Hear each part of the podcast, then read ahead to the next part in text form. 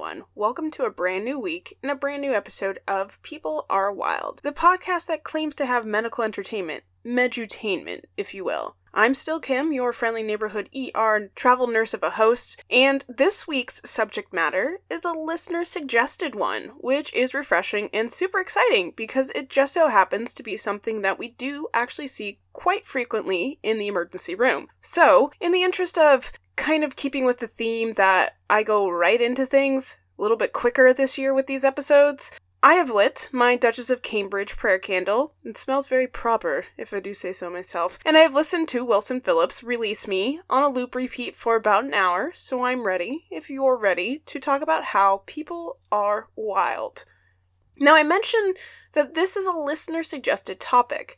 And as such, I thank that listener greatly for sharing their story with me and giving me permission to share their story with all of you. However, the condition was that there would be anonymity. No problem. I live in the land of HIPAA on a daily basis. I got you. So, this listener shared with me their story of their pregnancy. Before pregnancy, she was a competitive dancer, going to the gym on a pretty much daily basis, and overall was a very healthy individual. Now, if any of y'all have ever seen Dance Moms, you know how competitive dance can be. It can be a very demanding and exhausting activity. Now, while I've been writing this, they released a new teaser for the brand new season of Dance Moms. And honestly, when Abby broke down over her cancer diagnosis, all the drama that she normally brings was put aside because in that clip, that was a truly real, gut wrenching reaction.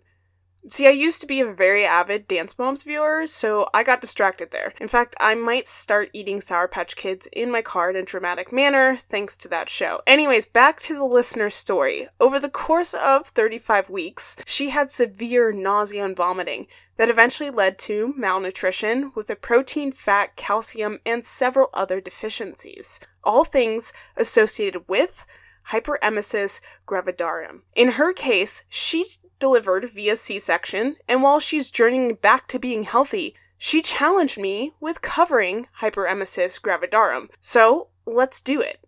Now, in the ER, it is not uncommon to see pregnant patients check in with different problems that may or may not be related to their pregnancy. We see people who are actively laboring and rush them up to the OB unit as soon as possible. At the time of this recording, I have yet to quote unquote catch a baby in the ER, but I have a few colleagues from the ER who have helped women out of their car and in the process helped to deliver their baby in the parking lot. 100% a true story. Just like Degrassi, I give you things that are 100% intense.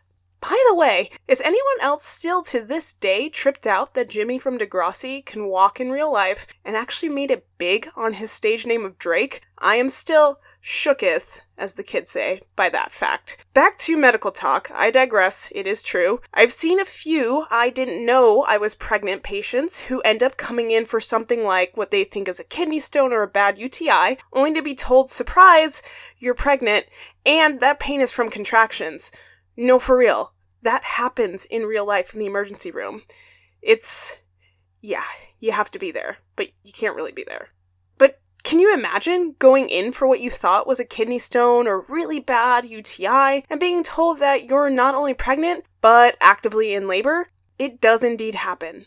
But on the other end of the spectrum, we see patients who are also having miscarriages or ectopic pregnancies. And depending on what is going on with that patient, it could become a serious medical problem that requires immediate surgical interventions. Another common thing that we see in pregnant patients is nausea and vomiting, which you're probably like, uh, hang on, isn't that somewhat of a normal part of pregnancy? Fair point, but if you take it to the extreme level, and you're in the land of hyperemesis gravidarum, or HG, that is something that is completely beyond a normal nausea and vomiting with pregnancy.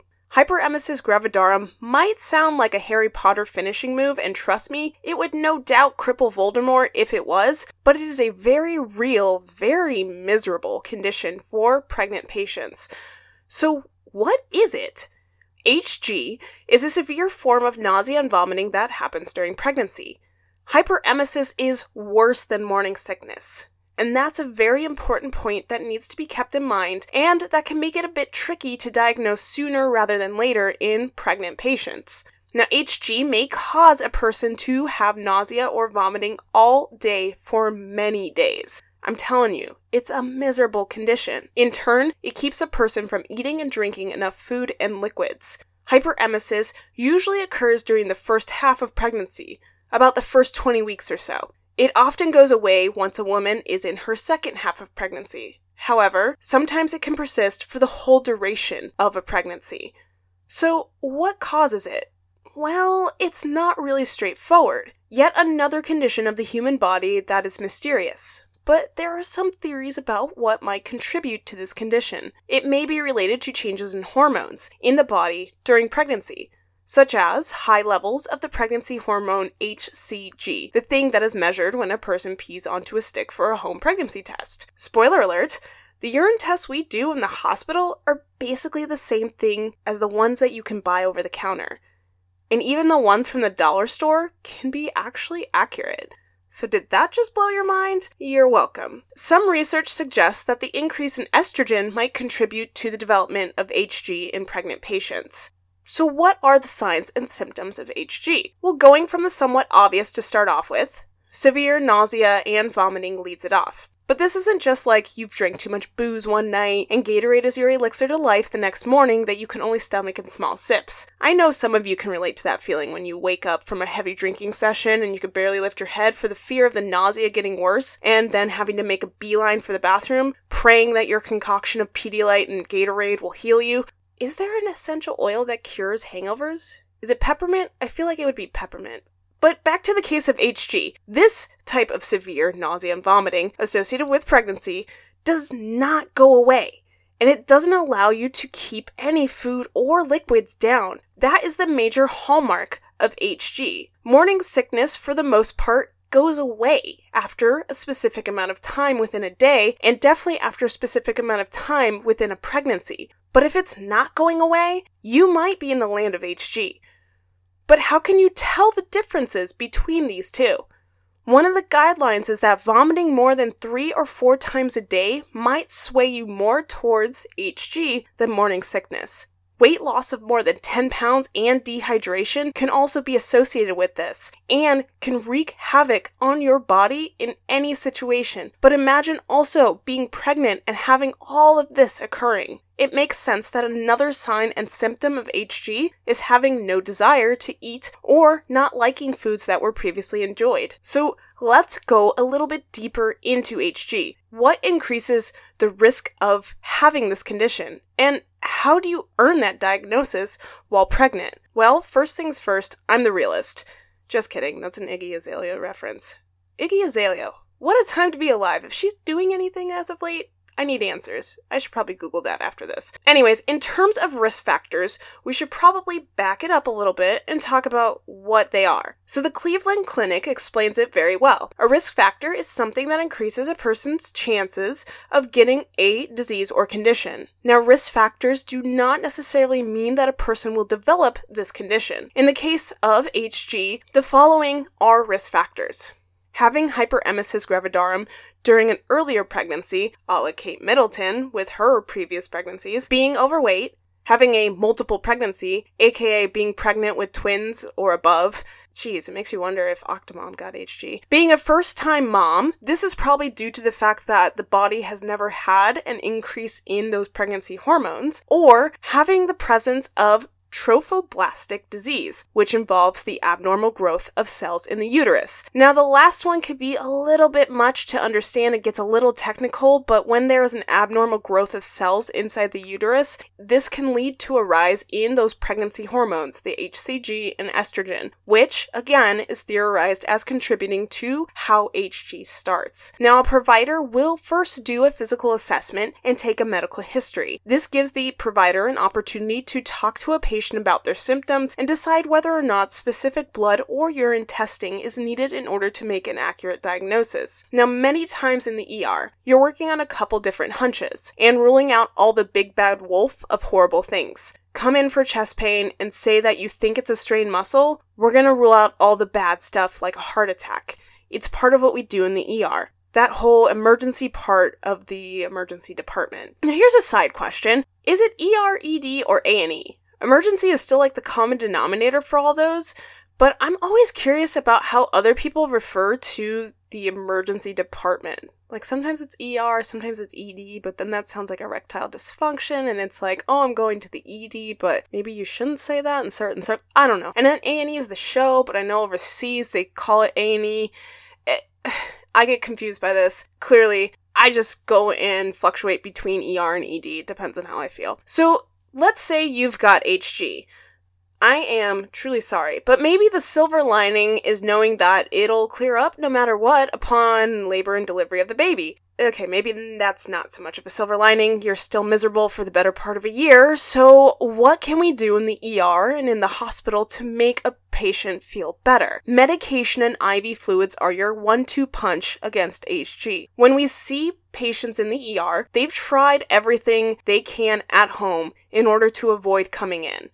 Some of them already have medicine at home prescribed to them for nausea and vomiting, and it's not quite covering all the bases. Some use more over the counter approaches and maybe holistic as a bid to help them, but sometimes hospital level interventions are needed. Now, I mentioned this before, and you might recall Kate Middleton, the Duchess of Cambridge herself, had to be admitted to stay in the hospital due to her HG whilst pregnant with, I think, pretty much all of her kids, at least two of them. The royal family apparently will not be deterred by a miserable condition, I guess, in order to continue a lineage. Sorry, I'm not sorry. I just, I get a little bit, mm, we'll say, heated when it comes to discussing the royal family as of late, and I am trying my darndest not to digress on this. So, we have indeed admitted people to get treatment for HG a bit longer than your standard ER visit over the course of a few hours they actually do have to be admitted to stay in the hospital for an overnight, possibly in two nights, in order to get things under control. Now, in rather severe cases, some women end up outfitted with something similar to an insulin pump, but instead of insulin, the pump has anti nausea medication in it that is released into the body to help them combat the symptoms of HG. These women, like those with insulin pumps, rotate their sites in, or- in terms of needle placement, but many report that it does improve their symptoms once they get their system down.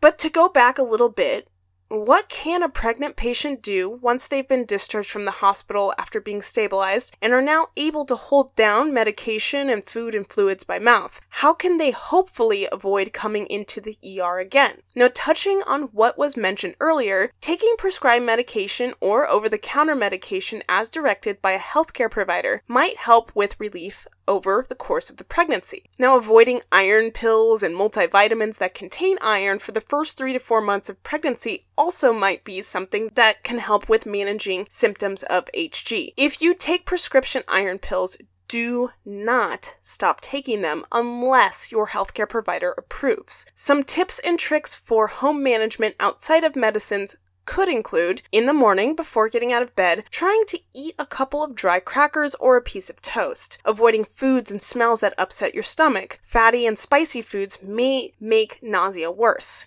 Eating five to six small meals throughout the day, and avoiding drinking fluids while eating meals. Drink between meals, not during them.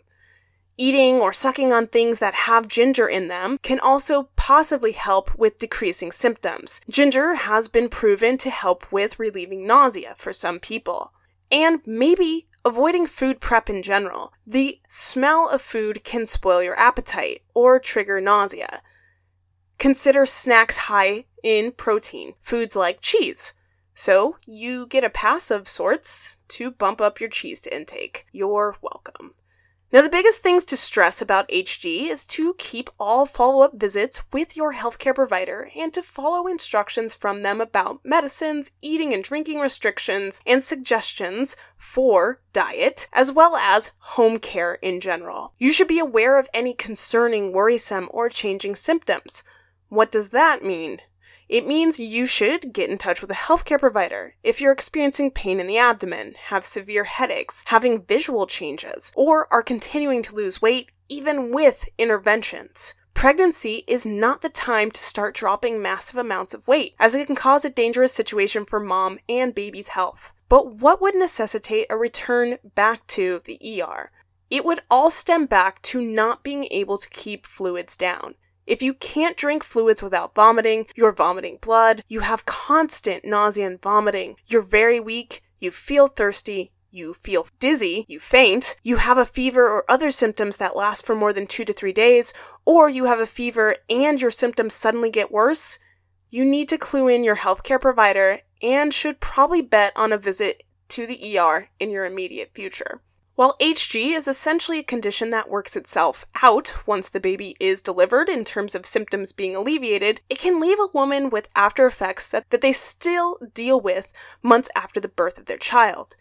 It is important to continue to follow up regularly with their healthcare provider.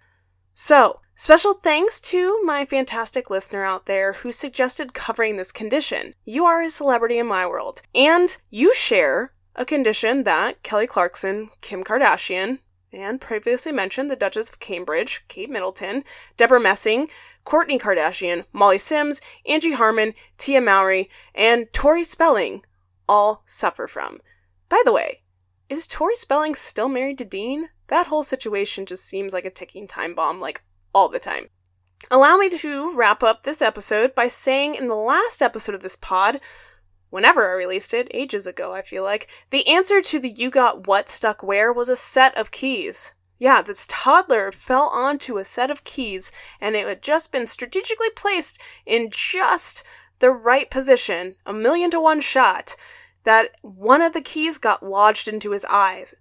So surgeons were actually able to safely remove it, and the kiddo had no lasting damages to his vision or his actual eye anatomy. So I figured why not switch it up a little bit with You Got What Stuck Where for this week? Instead of doing the whole four clues and you guess what it is, I just was so interested in this story that I'm just gonna tell you it because it's somewhat unbelievable, but I feel like it could be on an episode of Dateline or maybe 48 hours. I don't know, but definitely not 2020. 2020 is trying pretty hard, but I just feel like this story wouldn't make it. So here we go on this week's You Got What Stuck Where. This comes from Dr. Ali Sadik, who states that in their practice, there was a patient that came in that was well dressed, well maintained, a middle aged woman who came into the emergency room with stomach pains. Now, while the physical exam didn't reveal anything of note, an abdominal x ray revealed a whole heck of a lot. The woman's stomach and her upper small bowel were littered with objects that seemed to resemble jewelry. And that was because it was jewelry. See, this woman kept swallowing her own jewelry to keep her husband from giving the pieces to his mistress. Now, the prognosis was good and the offending items were removed, but there's no word about the state of that marriage. But that is some amazing ingenuity for running the jewels, if you will. I couldn't help it. I'm sorry. So, thanks again for listening to this week's episode. Feel free to reach out to me and share your story of HG, or just give me a suggestion for a show topic by emailing me at peoplearewildpod at gmail.com or take to Twitter and tweet at me at People Are Wild. I basically respond to everything. I would be honored to cover a topic near and dear to your heart. So, have a spectacular week ahead, and as always, believe in the good, practice random acts of kindness, and seeing as how we are on the back end of February and it was Heart Health Month, definitely consider taking a CPR class.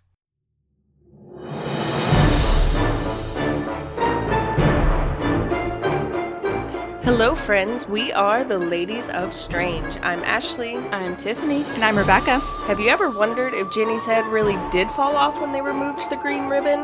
Or if aliens are hiding in the tails of comets waiting to take us away? Or if there's any scientific basis to the Ouija board? Well, then don't risk your search history and join us each Thursday as we discuss the history, mystery, and theory of all things questionable, odd, and eerie. For links to where you can stream episodes and see blog posts on the subjects we cover, head over to our website, theladiesestrange.com. Keep it strange, lovelies.